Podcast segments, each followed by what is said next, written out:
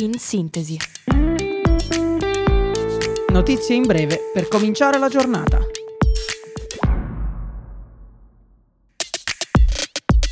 Buongiorno a tutti da Radio Yulm. Io sono Stella e questo è In Sintesi, il podcast dedicato alle notizie del giorno. Proseguono gli attacchi via terra dell'esercito israeliano. I combattimenti nella striscia di Gaza sono iniziati qualche giorno fa il portavoce delle forze armate annuncia l'inizio della seconda fase dell'offensiva, riferendosi ai combattimenti nell'enclave palestinese. Colpiti più di 400 obiettivi militari di Hamas. Il movimento islamico propone di liberare 230 ostaggi in cambio dei 7.000 prigionieri palestinesi. Netanyahu risponde: No, siamo in guerra contro il male. Sempre peggio la crisi umanitaria, corsa ai beni di prima necessità dopo il saccheggio dei magazzini dell'ONU a Gaza, la polizia ha recuperato buona parte della merce rubata da una folla di palestinesi. L'Agenzia delle Nazioni Unite per il soccorso e l'occupazione dei rifugiati palestinesi nel vicino Oriente dichiara l'ordine civile sta crollando. Oggi verrà inviato in Parlamento il testo sulla legge di bilancio. La Presidente del Consiglio, Giorgia Meloni, annuncia che non verranno fatte grandi modifiche ai saldi di bilancio già approvati dal Consiglio dei Ministri. Tra i cambiamenti degli ultimi giorni, l'aumento della cedolare secca per gli affitti brevi solo per chi fitta più di un appartamento. Sale al 22% l'IVA per pannolini e seggiolini per l'infanzia e al 10% quella per i prodotti per l'igiene femminile. Per le pensioni, la quota 104 ritorna a quota 103, richiesti 62 anni di età e 41 di contributi. Non mancano però le critiche dall'opposizione. Il PD, Italia Viva e il Partito d'Azione non contestano solo il testo, ma anche il ritardo nella consegna al Parlamento. La Francia annuncia un progetto di legge per garantire alle donne il diritto all'aborto. Il testo, da inserire nella Costituzione francese, sarà inviato al Consiglio di Stato questa settimana. L'aborto in Francia è già legale, su richiesta, fino a 12 settimane dopo il concepimento.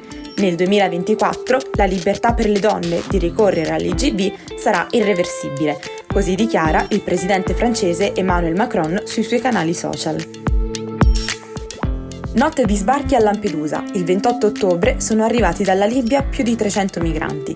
I sei barconi sono attraccati sulla costa con l'aiuto della Capitaneria di Porto. A bordo più di 80 persone per ciascuna imbarcazione. Nella giornata di ieri, la prefettura di Agrigento ha annunciato il trasferimento di 148 persone dall'hotspot a Porto Empedocle. I migranti sono stati imbarcati sul traghetto di linea Galaxy.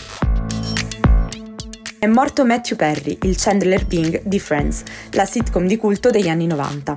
L'attore è stato ritrovato annegato nella vasca idromassaggio della sua casa a Los Angeles. Si suppone un arresto cardiaco. A dare l'allarme è stato il suo assistente. Perry aveva già confessato la sua lotta contro le dipendenze, ma ciò non sembra essere collegato alla sua scomparsa.